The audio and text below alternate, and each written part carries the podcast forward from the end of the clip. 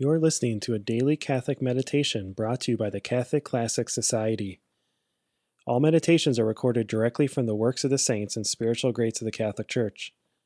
To get these free meditations sent directly to your email inbox every morning, go to dailycatholicmeditations.com.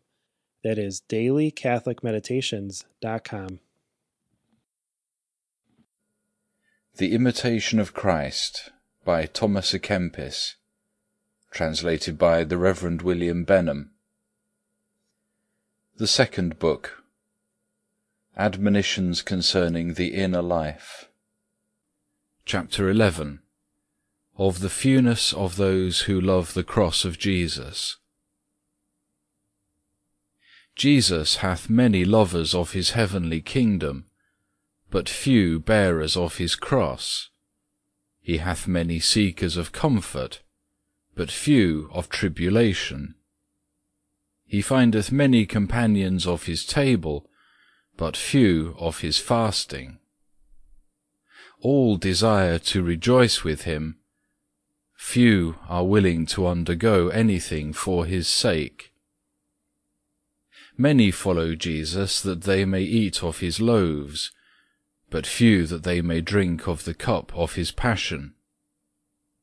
Many are astonished at his miracles, few follow after the shame of his cross.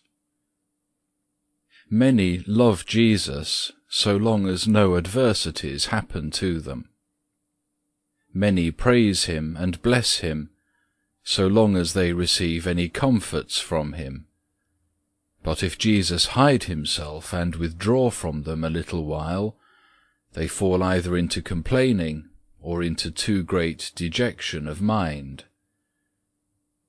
But they who love Jesus for Jesus' sake, and not for any consolation of their own, bless him in all tribulation and anguish of heart, as in the highest consolation.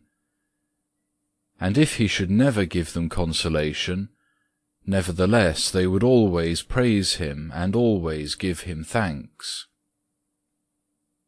O what power hath the pure love of Jesus, unmixed with any gain or love of self? Should not all they be called mercenary, who are always seeking consolations?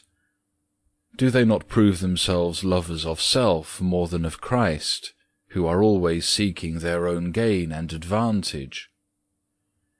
Where should be found one who is willing to serve God altogether for naught? Rarely is any one found so spiritual as to be stripped of all selfish thoughts. For who shall find a man truly poor in spirit and free of all created things? His value is from afar, yea, from the ends of the earth. A man may give away all his goods, yet that is nothing, and if he do many deeds of penitence, yet that is a small thing. And though he understand all knowledge, yet that is afar off. And if he have great virtue and zealous devotion, yet much is lacking unto him, yea, one thing which is the most necessary to him of all. What is this then? That having given up all things besides, he give up himself and go forth from himself utterly, and retain nothing of self-love. And having done all things which he knoweth to be his duty to do, that he feel that he hath done nothing.